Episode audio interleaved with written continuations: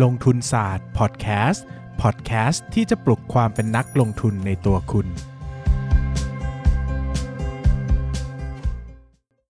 สวัสดีครับ ยินดีต้อนรับเข้าสู่รายการลงทุนศาสตร์พอดแคสต์รายการที่จะชวนทุกคนพัฒนาความรู้ด้านการเงินและการลงทุนไปด้วยกัน วันนี้นะครับเรากลับมาคุยกันในเรื่องของประสบการณ์หุ้นเด้งนะครับหรือว่าเป็นประสบการณ์ของหุ้นที่ผมได้ผลตอบแทนมากกว่า 100%นะครับวันนี้ต้องยอมรับว่า ใกล้หมดสต็อกแล้วนะครับ พูดมาจะประมาณสัก 10 ตัว น่าจะถึง 10 ตัวแล้วนะ แล้วก็มันจริง ๆ มันน่าจะมีสัก ผมหาได้สักประมาณ 25 ตัวนะครับ แต่เป็นหุ้นต่างประเทศไปสัก 6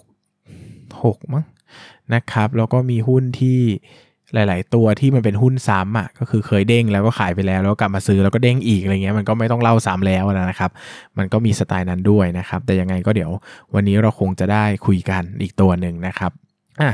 หุ้นที่เราจะคุยกันวันนี้คือหุ้นนนทเวศนะครับนนทเวศหรือบริษัทโรงพยาบาลนนทเวศจำกัดมหาชนนะฮะก็เป็นผู้ประกอบธุรกิจโรงพยาบาลเอกชนนะครับก็โรงพยาบาลนนทเวศนั่นแหละนะฮะนนทเวศเนี่ยจุดน่ารักอย่างหนึ่งคือผู้ถือหุ้นใหญ่นี่คือคุณหมอประเสริฐนะฮะที่เป็นเจ้าของเครือ BDMs นะครับก็ไม่รู้ว่าถือ มีเชิง strategic ไหมหรือว่าถือลงทุนเฉยๆนะครับจริงๆเนี่ยผมมันเริ่มต้นสนใจนนทเวตั้งแต่ผมเข้าตลาดหุ้นเดือนแรกแล้วนะครับ เพราะว่าจำได้ว่าตอนผมเข้าตลาดหุ้นมาเนี่ยนนทเวก็ PE ไม่ก็ไม่ได้แพงมากนะฮะ PE ก็สักประมาณ 20นะครับประมาณสัก 20 ได้นะครับ ก็ถือว่าโอเคก็น่ารักดีอะไรเงี้ยเพราะว่าก็เป็นหุ้นกลางๆเนื้อมันเป็นหุ้นแบบโรงพยาบาลเดี่ยว ไม่ได้มีเครือข่าย ไม่ได้มีอะไร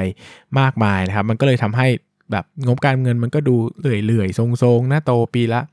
สิบเปอร์เซ็นต์อะไรเงี้ยมันก็ไม่ได้แบบหวือหวาแบบโอ้โห หุ้นซูเปอร์สต็อกขนาดนั้นอะไรเงี้ยคนต้องรีบเข้าไปแห่ซื้อมันดูธรรมดาธรรมดานะครับ แต่จุดเด่นของนนทเวศเนี่ยคือเขา หนึ่งคือเขาปันผลค่อนข้างดีนะครับ เพราะว่าด้วยพอ PE เขาต่ำเนี่ยสักประมาณ 20 เท่าเนี่ยเขาปันผลได้ปีละประมาณ 3% 2.5%ซึ่งสำหรับหุ้นโรงพยาบาลปันผลขนาดนี้ผมว่าโอเคนะครับ เพราะว่ามีความมั่นคงเนาะผมก็ดูดูดูนะครับดูจุดหนึ่งที่ชอบมาก ๆ ก็คือเรื่องของหนี้สินกับส่วนคู่ถือหุ้นนะฮะโอ้แบบ DE ต่ำมากนะครับ DE สักประมาณไม่ถึง 10ไม่ไม่ไม่ไม่ถึง 0.1 ด้วยซ้ำอะคือส่วนทุนมือพันพันห้าพันหก ร้อยล้าน แต่ว่าหนี้สินหลัก 200 ล้านเองนะครับแล้วก็เป็นส่วนใหญ่ก็เป็นหนี้สินที่ไม่ที่ไม่ได้มีต้นทุนดอกเบี้ยด้วยนะครับผมก็มองว่าเอ้ยนนทเวศเนี่ยก็มีความแข็งแกร่งในพื้นที่ตัวเองที่เชี่ยวชาญนะครับเพราะว่าผมก็ไปศึกษาว่าเฮ้ยนนทเวศเนี่ยเขาตั้งอยู่แถวไหนเนาะแล้วก็ไปคุยกับเพื่อนที่ทำงานอยู่แถวนั้นนะครับคนที่อาจอยู่บ้านแถวนั้นรวมไปถึงคนที่มี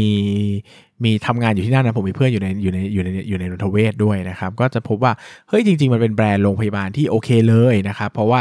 สำหรับพื้นที่นี้นะถ้านนทแบบคนนนทบุรีเจ็บเขาก็นนทเวศก็ถือว่าเป็นอันดับต้นๆในใจเนะเพราะว่าถ้ามันไม่ได้เจ็บป่วยหนักต้องผ่าตัดลากคลอตออกจากสมองเนี่ยคนก็คงไม่ได้ถ่อไปพญาไทไป BDMS ไปบำรุงราษฎร์หรอกเพราะว่าถ้าโรคมันไม่ได้ซับซ้อนมากนะครับเขาก็ครองพื้นที่แถวนี้ไว้ได้นะครับ ครองพื้นที่แถวนี้ไว้ได้แล้วก็ น่าสนใจมากนะครับ ก็น่าสนใจมาก เพราะว่าผมรู้สึกว่า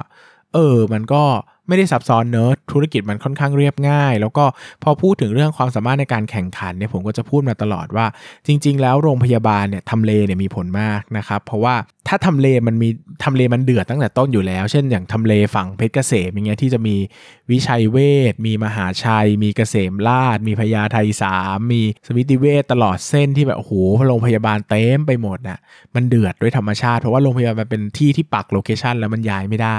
ใช่ไหมครับ มันไม่เหมือนร้านค้าปลีกที่ย้ายกันง่ายๆเนาะแต่ตัวนนทเวศเองถามว่ามีคู่แข่งในพื้นที่ไหมก็มีนะครับแต่คู่แข่งเขาไม่ได้ดุมากนะครับก็ถือว่าก็ถือว่าพอสมน้ำสมเนื้อนะพอไหวอยู่นะครับแล้วก็ภาพรวมของนนทเวศในเชิงของการเป็นโรงพยาบาลเนี่ยก็ดูดีนะครับก็ดูดีไม่ก็ไม่ได้มีปัญหาอะไรที่มันรู้สึกว่า เอ้ย อันนี้ไม่ดีนะอะไรเพื่อนผมทำงานอยู่ก็รู้สึกว่าโอเคก็ดูดีนะครับอะก็เลยตัดสินใจว่าอะงั้นเราลงทุนในนนทเวศดีกว่านะครับจำได้เลยว่าตอนนั้นเนี่ยซื้อที่ ราคาประมาณ 30 บาทนะครับ PE เนี่ยประมาณ 19 เท่ารู้สึกว่า เออ ก็โอเคอยู่นะอะไรเงี้ย เพราะว่าตอนนั้น 10 PE 19 เท่าเนี่ยมันจะได้เงินปันผลปีละ 3%ก็คิดว่า เออเออเราไม่หวังอะไรมากเนอะถ้าเขาโตปีละ 10%นะ in case ว่าโตปีละ 10%จริง ๆ เนี่ย ก็ก็ได้กำไรจากส่วนต่างราคาปีละ 10%แล้วก็ได้ปันผลอีกสัก 2% 3%ก็ 13%ต่อปีก็เยี่ยมนะ ก็ไม่แย่อะไรเงี้ยก็ถือว่าโอเคก็ดูดีเพราะว่ามันก็ยังดูมีการเติบโตนะครับพี่19 เท่าผมก็ว่าเออ ก็น่าสนใจดีนะ เพราะว่ามันก็ดูมั่นคงดีเป็นธุรกิจโรงพยาบาลแล้ว PE ก็ไม่ได้ก็ไม่ได้เกิน 20นะครับก็อย่างที่ผมเล่านะ ช่วงนั้นก็จะมีเรื่องของปี 2015 เนอะที่เป็นเรื่องของเออราคาน้ำมันตกต่ำอย่างมากหุ้นตกลงอย่างมากนะครับ แต่ดันเกิด แต่ดันเกิดไอเนี่ย ไข้เลือดออกอะ่ะเออมันก็เลยกลายเป็นว่าโอ้โหหุ้นโรงพยาบาลก็ขึ้นมากเพราะผลประกอบการดีนะครับพอเกิด เหตุการณ์นั้นขึ้นอะคนก็เข้าใจว่าหุ้นโรงพยาบาลที่เป็น safe haven มากคือแข็งแรงมากนะครับ อยู่ได้มั่นคงแข็งแรงถาวรต่อเนื่องนะครับ หุ้นนนทเวชก็ขึ้นไปเรื่อยๆนะครับ ประกอบกับที่กำไรมันโตด้วยเนาะกำไรเนี่ยตอนที่ผมปีที่ผมซื้อเนี่ยกำไรมันประมาณสัก 265 ล้านบาทนะครับ ขึ้นไปประมาณ 298 ก็ตีกลมๆว่าโตสัก 10%นะครับแล้วก็ขึ้นเป็น 317นะครับก็โตอีก ประมาณ 10%แล้วก็ขึ้นไป 354 อันนี้โตอีกประมาณ 20%นี่มันโตปีละ 10%จริง ๆ ตามขอเลยว่ะนะครับ ขอปีละ 10%ก็ให้ปีละ 10%จริง ๆ นะครับ หุ้นก็ขึ้นดีดขึ้นไปเลยนะครับทำจุดสูงสุดที่ราคา 67 บาทนะครับ คิดเป็นผลตอบแทนประมาณ 123.33%นะครับ ก็ ก็นนทเวศจึงได้เข้ามาอยู่ในทำเนียบพุ่นเด้งของผมนะครับ แล้วผมก็ทำการขายนนทเวศออกไปจำได้ว่าตัวนี้ขายค่อนข้างได้ได้ได้กำไรประมาณหนึ่งเลยนะ เพราะว่าไม่ก็คือเห็นว่ามันแพงมากแล้วว่า PE จะ 40 แล้วแล้วเราก็รู้สึกว่าเออโรงพยาบาลเดี่ยวไซส์ขนาดนี้เนาะมันไม่น่าจะ PE สูงมาก แล้วก็รู้สึกว่าเออเราเราเรามันเป็นตามที่เราคาดการแล้วแหละอะไรอย่างเงี้ยนะครับ ก็คิดว่าก็คงจะต้อง ก็คงจะต้องปล่อยเขาไปนะครับให้ให้นักลงทุนคนอื่นได้ประสบความสำเร็จกันบ้างนะครับ ผมก็ละลีลีภัยออกมานะครับแล้วก็ได้ผลตอบแทนมาในระดับที่ชอบเลยนะครับ ก็ถือว่าเป็นโชคดีที่ยุคนั้นหุ้นหุ้นครับเอ่อหุ้นโรงโรงแรมโรงพยาบาลไม่แพงมากนะครับ ก็เลยมีโอกาสได้ซื้อหุ้นโรงพยาบาลในราคาที่ย่อมยาวหน่อยนะครับอะมีเวลาเหลือนะครับมีเวลาเหลือขอตอบคำถามนิดนึงนะครับ หลังๆคำถามเยอะมากนะฮะก็พยายามจะตอบนะครับอะไหนลองดูซิไหนลองดูหน่อย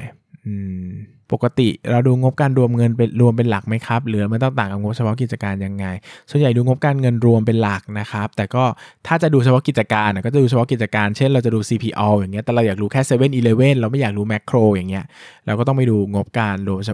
งบรวมเฉพาะกิจการเนาะ แต่ถ้าโดยภาพรวมเรามองว่ามันเป็นอาณาจักรธุรกิจเดียวกันอะไรเงี้ย เราก็อาจจะดูงบการเงินรวมเป็นหลักนะครับ ยกเว้นมีประเด็นสงสัยก็อาจจะเจาะมาที่งบเฉพาะกิจการก็ได้นะครับ adjust equity คืออะไรครับทำไมบริษัทถึงใช้ net debt to adjust equity แทน DE อันนี้ไม่ทราบเหมือนกันครับ ผมไม่รู้ว่าเขาไป adjust ท่าไหน คือคำว่า adjust มันกว้างมาก ผมไม่รู้ว่าเขา adjust อะไรออก เข้าใจไหม คือนั้นผมก็ตอบไม่ได้เหมือนกันว่า แล้วมัน net และ adjust equity adjusted equity มันคืออะไรนะครับ อาจจะต้อง อันนี้อาจจะต้องไปถาม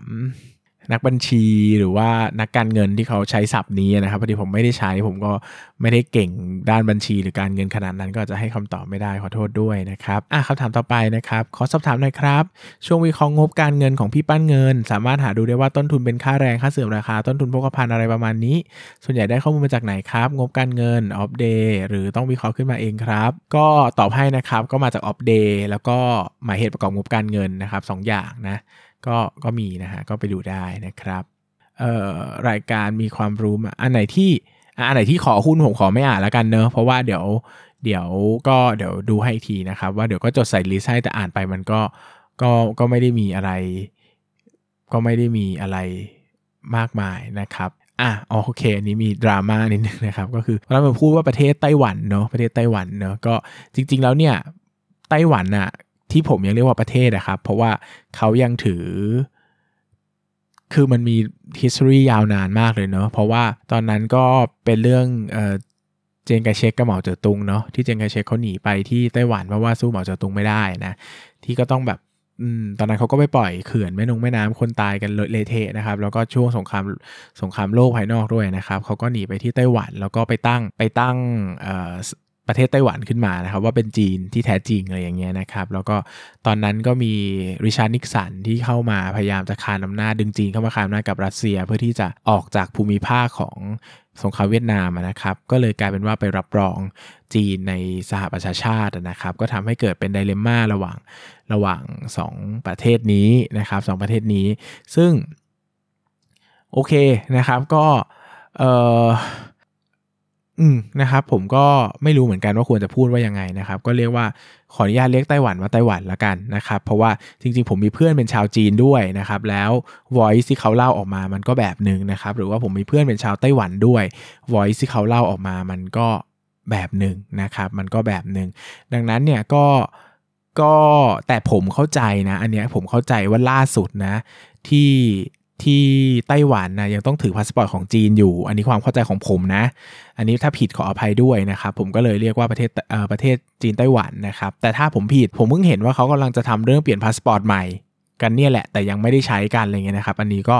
อาจจะเป็นความอ่อนด้อยความรู้เรื่องด้านด้านเกี่ยวกับประวัติศาสตร์โลกของผมเอง หรือว่าเกี่ยวกับการเมืองระหว่างประเทศนะครับ ก็ขออภัยทุกคนด้วยที่ ที่ไม่พอใจนะครับที่ไม่พอใจก็ถือว่าเป็นโอกาสที่ผมได้เรียนรู้แล้วก็เข้าใจมากขึ้นละกันนะครับก็ต่อไปขอเรียกว่าไต้หวันละกัน ก็ไม่ก็ก็ไม่เมนชั่นว่าประเทศเนอะเดี๋ยวมีดราม่านะครับอะสำหรับวันนี้ก็ครบถ้วนกระบวนความพอสมควรแล้วนะครับ ก็ขอบคุณทุกคนนะฮะที่เข้ามาฟังลงทุนศาสตร์กันนะครับ ถึงแม้ว่าช่วงนี้นะฮะยอดฟังจะลดลงไปบ้างนะครับ หรือว่าจะมีชาร์ตอะไรพวกนี้ก็จะดูแย่ๆไปบ้างนะครับ แต่ผมก็ถือว่า